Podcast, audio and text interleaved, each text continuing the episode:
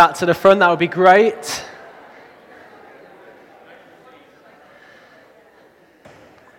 Great, thank you so much for being with us. A special welcome if you're new or visiting. My name's uh, Dan, and I uh, help lead the church with, uh, with Phil and with Mark and with Steve. Uh, Steve and Joe uh, are away on holiday today. They've, uh, they're in Nice in the south of France. Very posh, isn't it? Um, and if you follow sport, you'll know that that is where the Women's World Cup final is today. That's got no reason why Steve is there. I, when I realized this, I thought some, the God of miracles had worked, and suddenly Steve likes sport, but that's not the case. Um, but it's great to have you with us today. I just want to say on the, a couple of weeks, as Kristen said, uh, we're going to be meeting in the afternoon. She didn't actually tell you a time, but at half past two, you're to, we're going to be up at Hull Community Church. And it's so nice that they have, they've, they've well opened their building up. So they're going to have their morning service. Then afterwards, we're going to come in and, uh, and get ready. And then at half past two, we're going to have a service.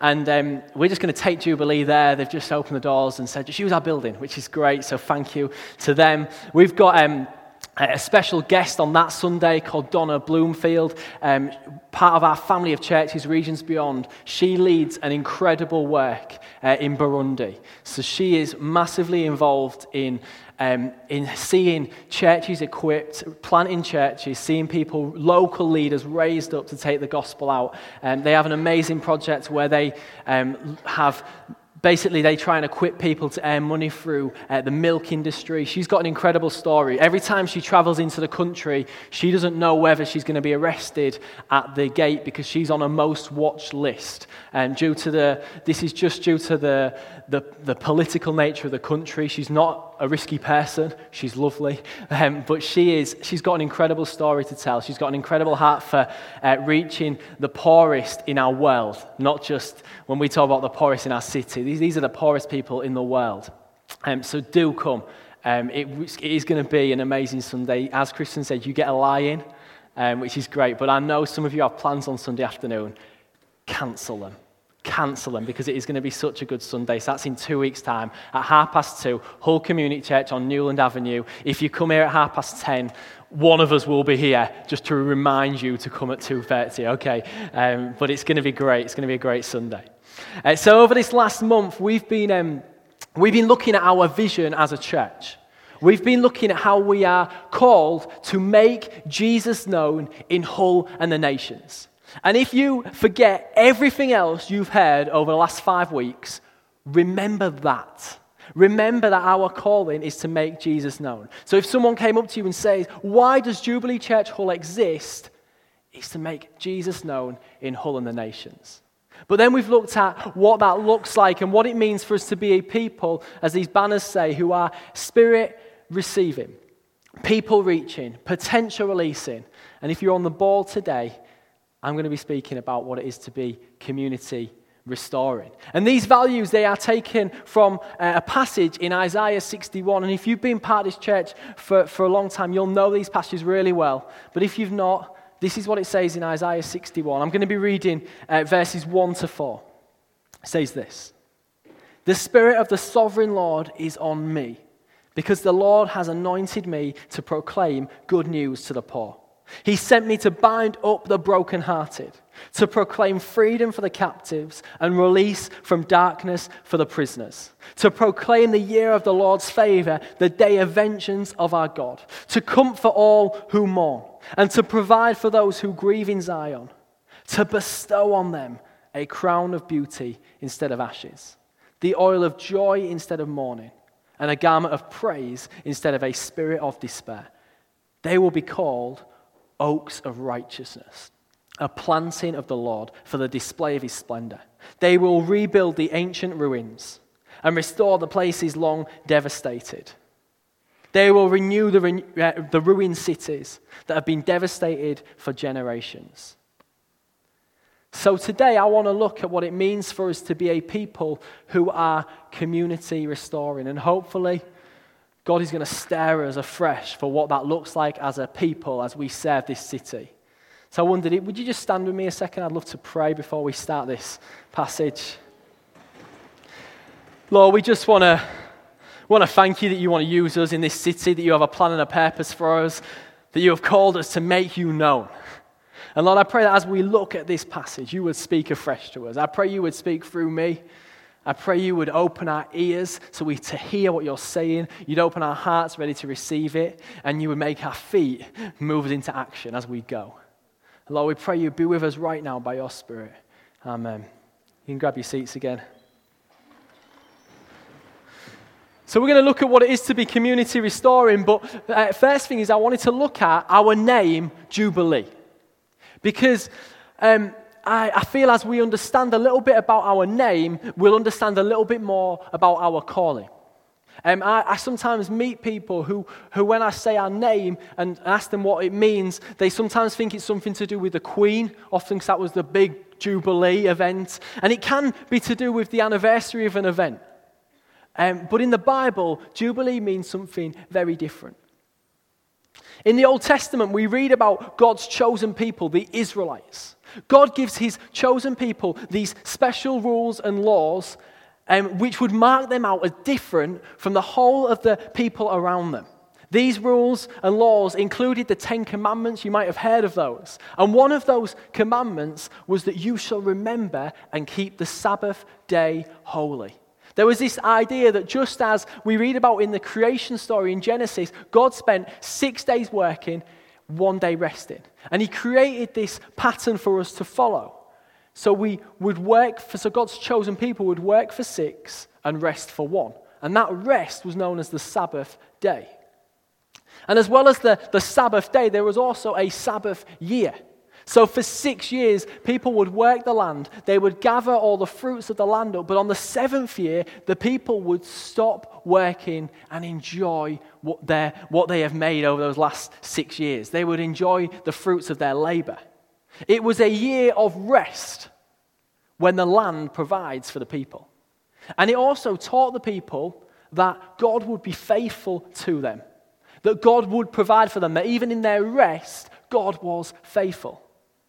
And then every seven cycles of the Sabbath year, so seven times seven, 49, got it right, okay. There was a year of Jubilee. The year of Jubilee was a year of release and liberty. You can read about it in the third book of the Bible, Leviticus, and uh, especially in chapter 25. It talks about all the details. I'm not going to bore you with all the details today. But basically, in that year, people returned to their family land. Those who had sold themselves into slavery experienced freedom. In a sense, everything was reset. It was a year of restoration. And that meant that if you experienced hardships, or your family came into issues, or you made bad decisions, then every 50 years, you and your family got another chance. And, and that year is the one that is quoted about in the passage that I read from Isaiah 61, where it talks about the year of the Lord's favor. This picture that Isaiah is pointing us to is a time when a Messiah would come, Jubilee would be fulfilled. The brokenhearted would receive healing. The captives would be set free. The, those mourning would be comforted, and all those amazing things that I've just read. Then we fast forward some 500 years, and we, we find uh, in Luke 4, Jesus at this point has, has grown up into a man, and he's just spent 40 days in the wilderness being tempted by the devil. And he arrives in Nazareth. It's the Sabbath day, the day when the, the Jews will be going to the synagogue, and Jesus turns up at the synagogue. He walks in and he picks up a scroll. They didn't have a nice, neat little Bible then. He picks up a scroll and he unrolls this scroll and he reads the words from Isaiah 61. And it says in Luke 4 18 to 19. I'm not sure if I've got that, Joel. If I have, could you pop it up? Fantastic. It says, The Spirit of the Lord is upon me because he has uh, anointed me to proclaim good news to the poor. He has sent me to proclaim liberty to the captives and recovering sight to the blind, to set at liberty those who are oppressed to proclaim the year of the Lord's favor. And then Jesus sits down. At this point, this is a passage that all the people there would have known incredibly well. They were looking forward to the fulfillment of these very words. Nothing really noteworthy has happened. But then Jesus says, Today, this scripture has been fulfilled in your hearing. Now things get a little bit shocking. Because in this, in claiming this, Jesus is saying, actually, that Messiah that you've been waiting for, I am He. Those listening, they knew Jesus. They knew of his family. And it actually says in the scriptures that they said, Is this not Joseph's son? Is this not Joseph's son? It sounds quite, I think the Bible sometimes makes it quite polite for us. I, I think it was probably more of, Is he crazy? This is Joe's boy. We know him. We've seen him grow up. How can he be the Messiah? Has he lost the plot? Jesus claims that in him the year of the Lord's favor had come. The year of Jubilee was here. That no longer would they have to wait every 49 years for a temporary freedom, but in Him they would find life and freedom. That He was the way to God, He was the way to eternal life. These claims, if you want to know how shocking they are, they take Him to the edge of a cliff to throw Him off. I don't know if any of you have experienced something where you've said something so shocking that you've been taken to the edge of the cliff to throw you off. I've not. Maybe need to try a little bit harder. But Jesus, he, they take him to throw him off the cliff. Such, his words are so shocking. But Jesus escapes through the crowd. We're not really sure how, but he escapes through the crowd. And that starts free, his three year ministry of declaring that he is the Messiah and that the kingdom of God had come. That life and freedom was now found in a man called Jesus. No longer would rest and freedom be found in resting one day a week, one year every seven, one year, a full year every 50. But in Jesus, we would find everything we needed for life. From that point, God's people no longer needed to look to the year of Jubilee for restoration because Jesus brings that restoration every single day as we submit to his kingship, as we follow him. Jesus declares that throughout his three years on earth, and then he departs to be with his Father. And he gives his disciples, those following him, the, the, the job of declaring the year of the Lord's favor. Jesus' plan was that restoration would be available through him, and his plan was that he would unleash his restoring power through the work of the Holy Spirit through the church, through you and I. Jubilee was intended to flow out into the surrounding communities as we declare who Jesus is. So, how did Jesus intend for the church to be a Jubilee on earth? And I want to look today at how we can be Jubilee. How is this going to happen? Because this is more than just a name. Firstly, Jubilee happens, we declare Jubilee by the way that we love. Jesus in Luke 10, he asks people what they think they must do to inherit eternal life. There's this dialogue, and then Jesus instructs them. He says, Love the Lord your God with all your heart, all your soul, all your strength, and all your mind, and love your neighbor as yourself. Jesus then tells the parable of the Good Samaritan to highlight how uh, that loving your neighbor is more than just loving the people you like or are like you, but it means loving all people even those who we feel furthest from. And that means that the church should be a place where people find compassion. The church should be a place where, where the doors are open and ready to welcome people in. And the way we love people shows them something of who Jesus is. I love that, what Josh brought at the start of our service about our worship. Our worship points people to Jesus. The way we love as people come in, points people to Jesus. When people see us, they should see something radically different in us through the way that we love God, through the way that we love each other, and the way we love those around us. Is that what people find here? If we want to be a church that restores communities, then we must first be a church that loves God with our all. But then we must be a church who truly love one another we strive for unity. We put each other's interests before our own. And then we are people who are radically different to the world around us. We show a radically different love. In a self centered, self seeking world, we are to love sacrificially. Love when it costs us. Love when we think people don't deserve it.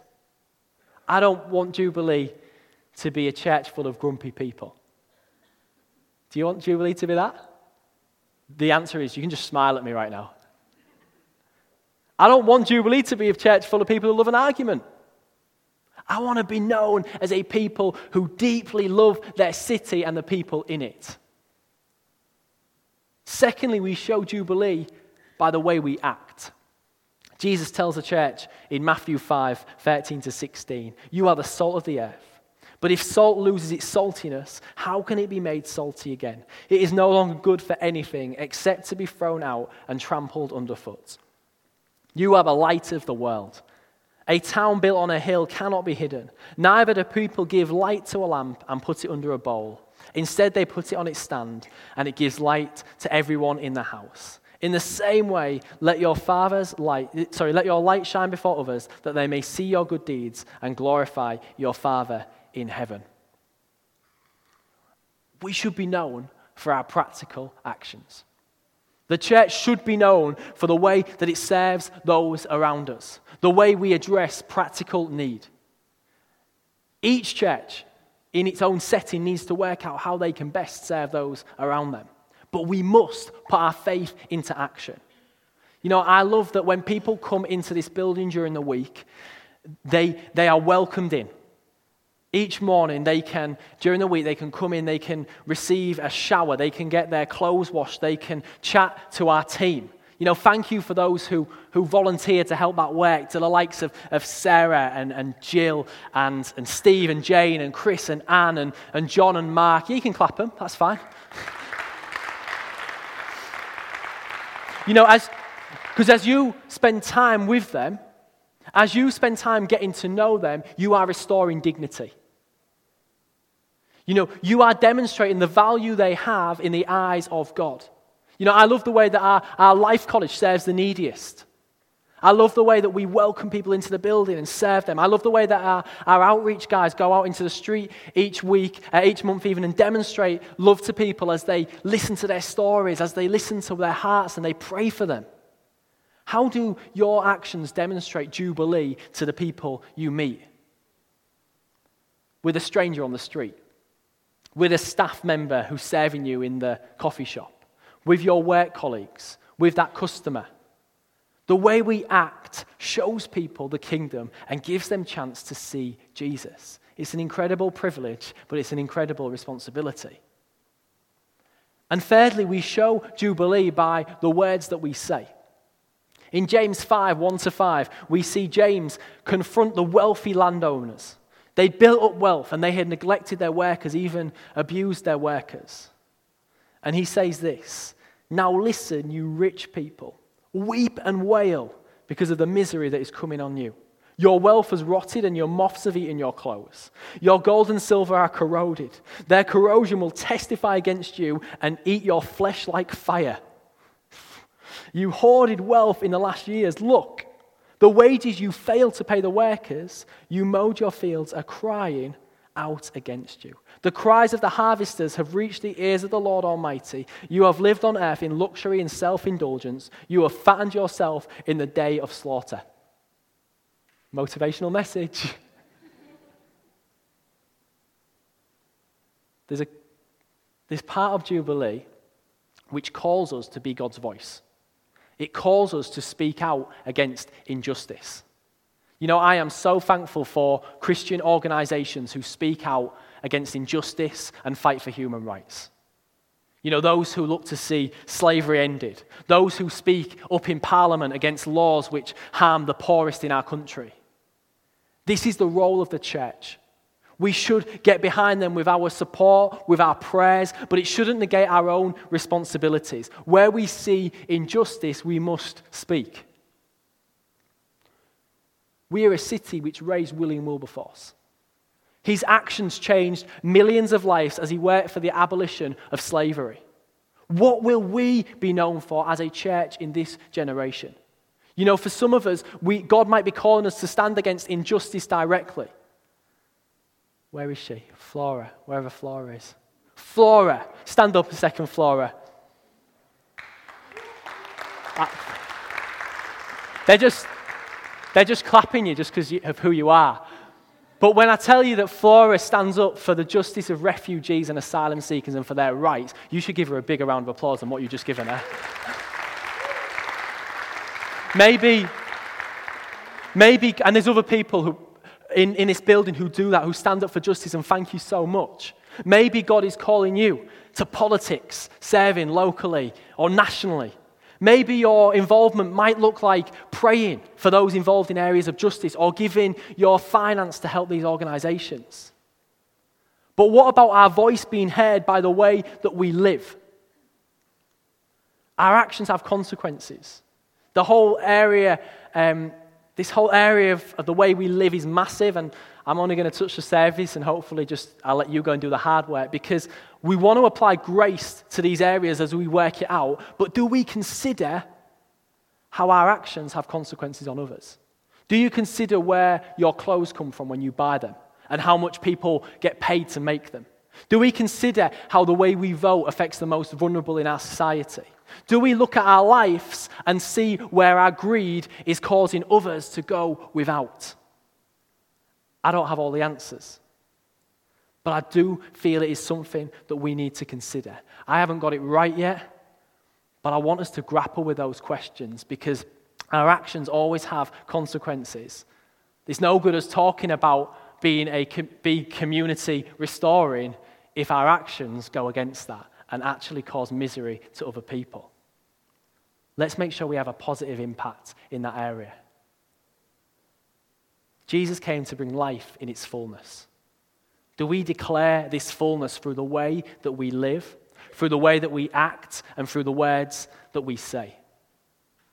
I want us to turn back to Isaiah 61 and verse 4. It should be on the screen.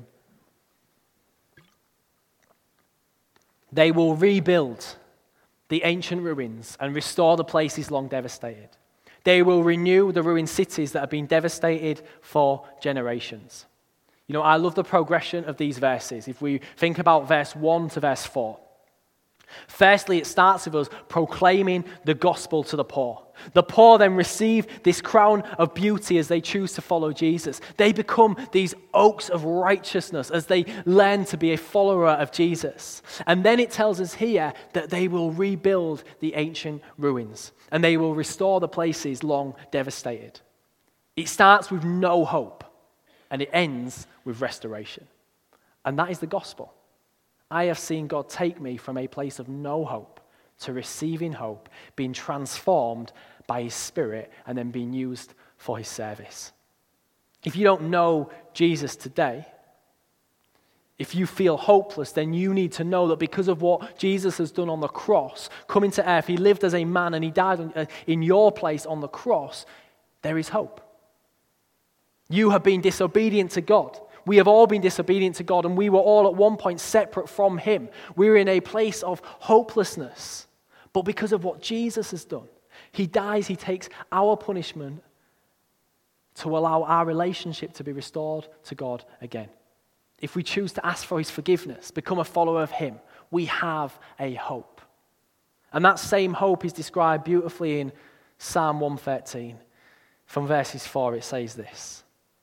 The Lord is exalted over all nations, and his glory above the heavens. Who is like the Lord our God, the one who sits enthroned on high, who stoops down to look on the heavens and the earth? He raises the poor from the dust, he lifts the needy from the ash heap. He seats them with princes, with the princes of his people. He settles the childless woman in her home as a happy mother of children. What incredible verses. God, in all his power, comes to earth he raises the poor from the dust. He lifts them out, but he doesn't just stop there. He seats them with princes. He gives them a place of great honor. There are no second class Christian citizens here, princes. Nothing counts you out of being used for, the set for God's service. Being community restorers is a calling for each of us. This isn't sort of a pick and mix thing as we've gone through our visions. It's not like, oh, well, I'll do the spirit receiving and I'll I'll be a potential releaser, but I'll leave people, I'll leave community restoring to someone else, or the spirit receiving, I'm not sure about that one, so I'll leave that for someone else. No, this is a calling for us all. We can sometimes feel like serving God is for the elite. That for some of us, we can just attend and we'll let the professionals serve. Nothing could be further from the truth. Isaiah 61, it tells us that the poor will be the ones who go and rebuild the ancient ruins. It tells us that the poor will go to the places devastated for generations.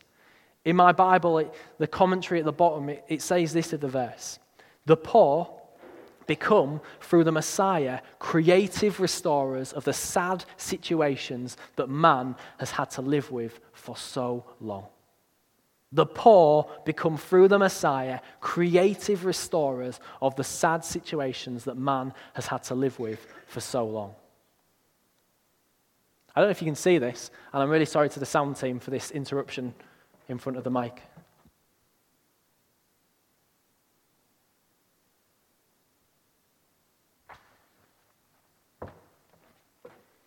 You might not be able to see it down there, so I'll bring it up here. Community restoring. We are a church that are passionate about relieving suffering and fighting injustice. Through giving our time and resources, we work to meet people's needs, regenerate our communities, and plant other churches. As a church, we are called to restore hope, to restore the places long devastated. Whether that is places of hopelessness in our city, in our region, in our country, or across the world, we have a calling. So, what does it look like for us to be community restoring? Hopefully, you can see this. Firstly, we are committed to planting churches to reach people with the gospel. As a church, we have uh, planted once, which means establish a church elsewhere, River City Church in East Hull, with, with John and Abby and the guys there. And as Steve shared last week, next up is North Hull. We're not sure exactly what it's going to look like, but Josh and Jen will be gathering a, a, team over the next few months and they'll be exploring what would church look like here? How can we serve our community? How can we see the good news of the gospel restore lives and see gospel restoration in that whole community? Imagine revival breaking out in the north of our city. Wow. Whole families, streets, neighborhoods coming to know Jesus. We don't have fixed timescales. We were sat in a meeting discussing timescales the other day because I like, I like to have a plan in my head.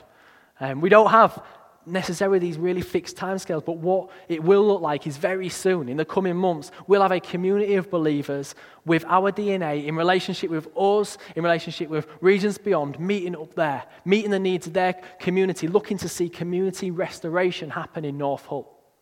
Maybe God is calling you to be a community restorer there. And after North Hull, we will go again. Another area of Hull, maybe. A town or a city nearby.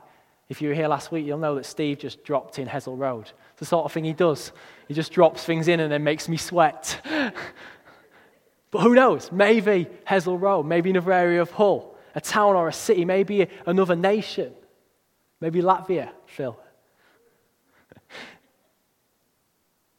Seeing communities restored by the gospel. Secondly, through partnerships. We work with partner charities and organizations to provide sp- support to the most needy, both locally and in the nations. I love that Jubilee is part of God's plan. Who loves that? Who also loves that Jubilee is not the only plan that God's got? Two hands. I am really glad that we are just a small part of what God is doing. I am glad that Regions Beyond is just a small part of what God's doing. But God is wanting us to play our part. But we also recognize that God is using other churches, other movements, other people to bring his kingdom to earth. You know, I can't name all the churches in our city, but I'm so thankful they're here. I'm excited for the churches that are going to be planted over the next 10 years through our whole 2030 church plant initiative. And we also recognize that we don't have all the answers to our city's problems. So, as a church, we have to consider and, and be wise about what God has called us to serve in. And that means that we also need to know what God has not called us to serve in. I love that um, I don't know if you know him, but Pastor Mo Timbo um, from Potter's House Church, or they might be called 180 now, maybe. If you don't know Pastor Mo, just Google him. He's, he's, he's got an amazing story. He spoke here on a New Year's Eve a couple of years ago. And at the moment, he is at the forefront of dealing with knife crime among young people, both locally and nationally. This group from Hull were in Bedford yesterday doing sessions with young people, gang members, about knife crime. I love that, that is their, that's an area they feel God has called them to, and we want to cheer them on. I don't want to get involved because that's their expertise. We have other areas, other, other churches in our city who are serving specific needs or specific communities, and we want to cheer them on. We also have many uh, Christian organizations who, bring, who partner with, uh, who sort of we see across our city uh, using their expertise to impact communities. You know, we have eternal benefits on the quadrant. We have uh, the whole Lighthouse Project on Newland Ave working with vulnerable women. We've got Crosslines. I don't think they're here today, but Dave and Pam Drinnen, I don't think they are. Our own Dave and Pam Drinnen, who run Crosslines, a, a, a telephone advice and listening service.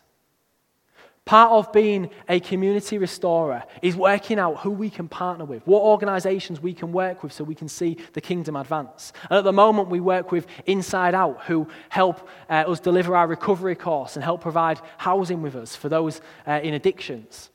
We are working with TLG as we look to launch the Education Centre, as we use their expertise and their passion to partner with the local church. Who knows what partnerships we may have in the future, but as a church, I want us to be really humble in recognizing that we are only what, a part of what God is doing in restoring communities, but nonetheless, we have an important part to play. Thirdly, uh, social action. Sorry, I'm moving around a little bit. Bottom right, social action. It says, We desire to equip people to have a positive impact on their community for our social action initiatives. We as a church, are having an incredible impact in our community through the work we do for our social action, especially through the Jubilee Life College and through our social enterprise full. We are seeing lives changed. On Thursday, we had up in our Queen's Hall, which is the rear of our building, we had uh, an end of term celebration with all the people who'd come through our courses this year. I just wandered through. It's just incredible to hear and see those people who've come in who have had you know, mental health issues, who've got learning difficulties, who experience social exclusion or long term unemployment, who are being given skills. Their dignity is being restored. They're being given a, a hope for the future. We've been raising people's aspirations. We are having, as a church, a positive impact on our community. I don't know what's going to be next, but I would love to be stood here in three years' time and be able to talk about the other social action projects that have come out of this church that we've been involved with as we have equipped the church members to use their skills and their resources to restore communities. I don't often give this invitation, but you can come and bother me whenever you want if you've got an idea about how you can impact your local community and how the church can support you in that. Anytime you want. Because we are a city centre based church, and although we can reach people across the city, you know the needs of your community. As a church, this building is a great resource, but our limitations are not the walls of this building. Imagine growth groups coming up with innovative ways to serve their community. Imagine some of you starting businesses which will employ local people. Imagine uh, some of you just sort of going into church plants, say, we want to plant into this area, and this is, our, this is the way we're going to reach the community. Imagine members of this church serving on local community groups or becoming counselors for their local area. Imagine if one of us raised up in this generation who to fight injustice just like William Wilberforce did. And finally, with Sundays. We aim to demonstrate a gospel centered community as we gather on Sundays. Do you know by being here today, you are playing your part in community restoring? Give yourself a little pat on the back. You are playing your part. Some of you have. Wow, you never listen to me. you are playing your part in being a community restorer. As we gather from all our different backgrounds, from all our different nations, we demonstrate the kingdom. We demonstrate that the gospel unites. Ephesians 2 says this Remember that you were at that time separated from Christ alienated from the commonwealth of Israel and strangers to the covenant of promise, having no hope and without God in the world. But now in Christ Jesus, you who were once far off have been brought near by the blood of Christ. For he himself is our peace, who has made us both one and has broken down in his flesh the dividing wall of hostility by abolishing the law of commandments expressed in the ordinances that he might create in himself one new man in the place of two, so making peace, and might reconcile us both to God in one body through the cross. We who were far away have been brought near because of the cross. We are one new man in Christ. You, might, you won't find this mix of people anywhere else in the city. You won't find it in the theatre tonight. You won't find it at the rugby next weekend. You won't find it in the pub or at a community centre. But in the church, we have been united. The asylum seeker is welcomed next to the person who has lived in Hull all their lives. The owner of the business is welcomed alongside the person who is unemployed. The, the southerner sits next to the northerner.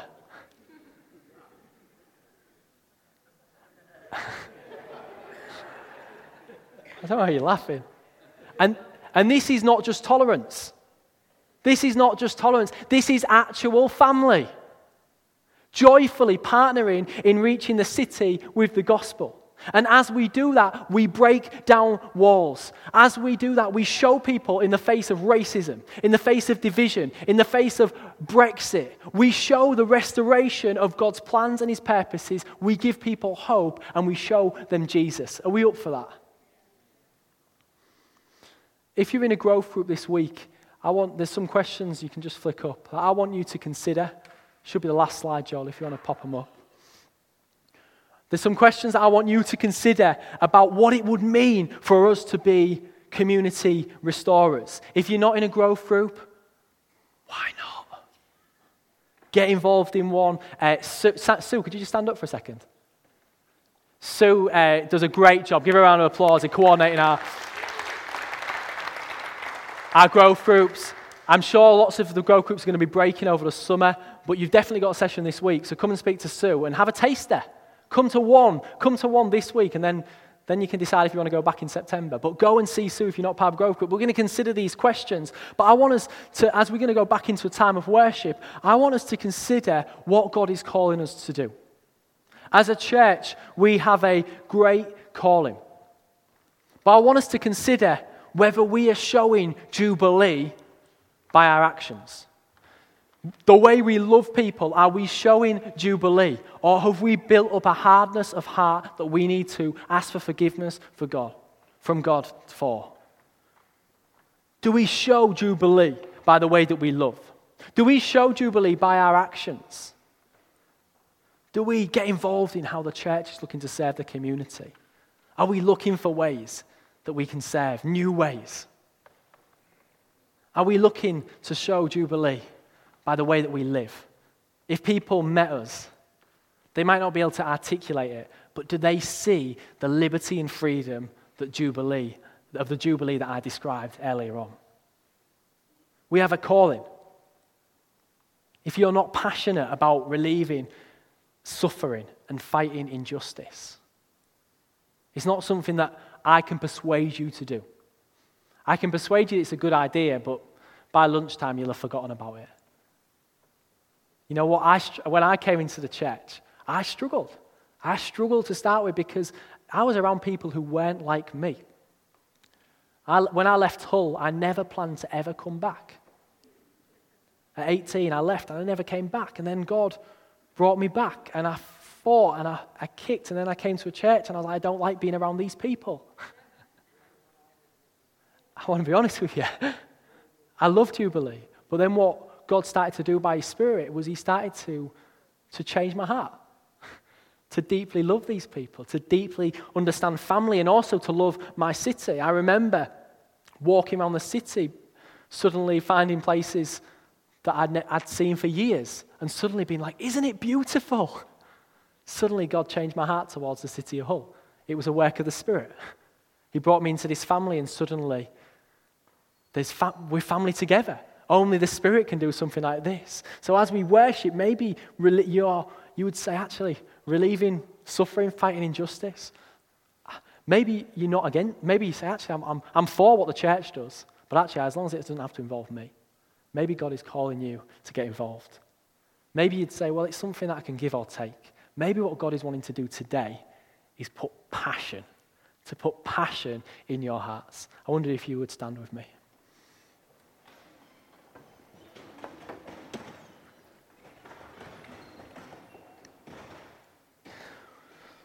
We've been looking at these values and, and hopefully they've been really helpful. Hopefully they've been a really helpful way of looking at how we are going to be a church into this next season and what, this, what it will look like.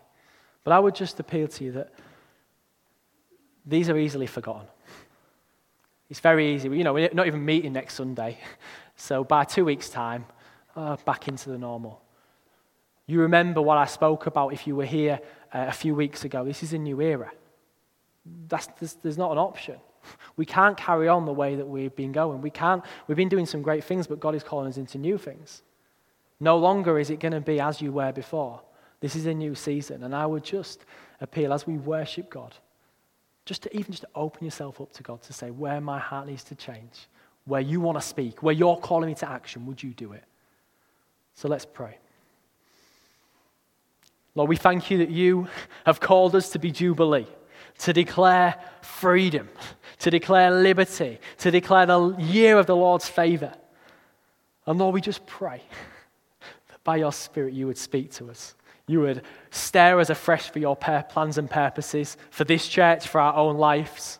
If we're visiting from other churches, that you would stare in us something to take back. Lord, I pray that you would come and move now.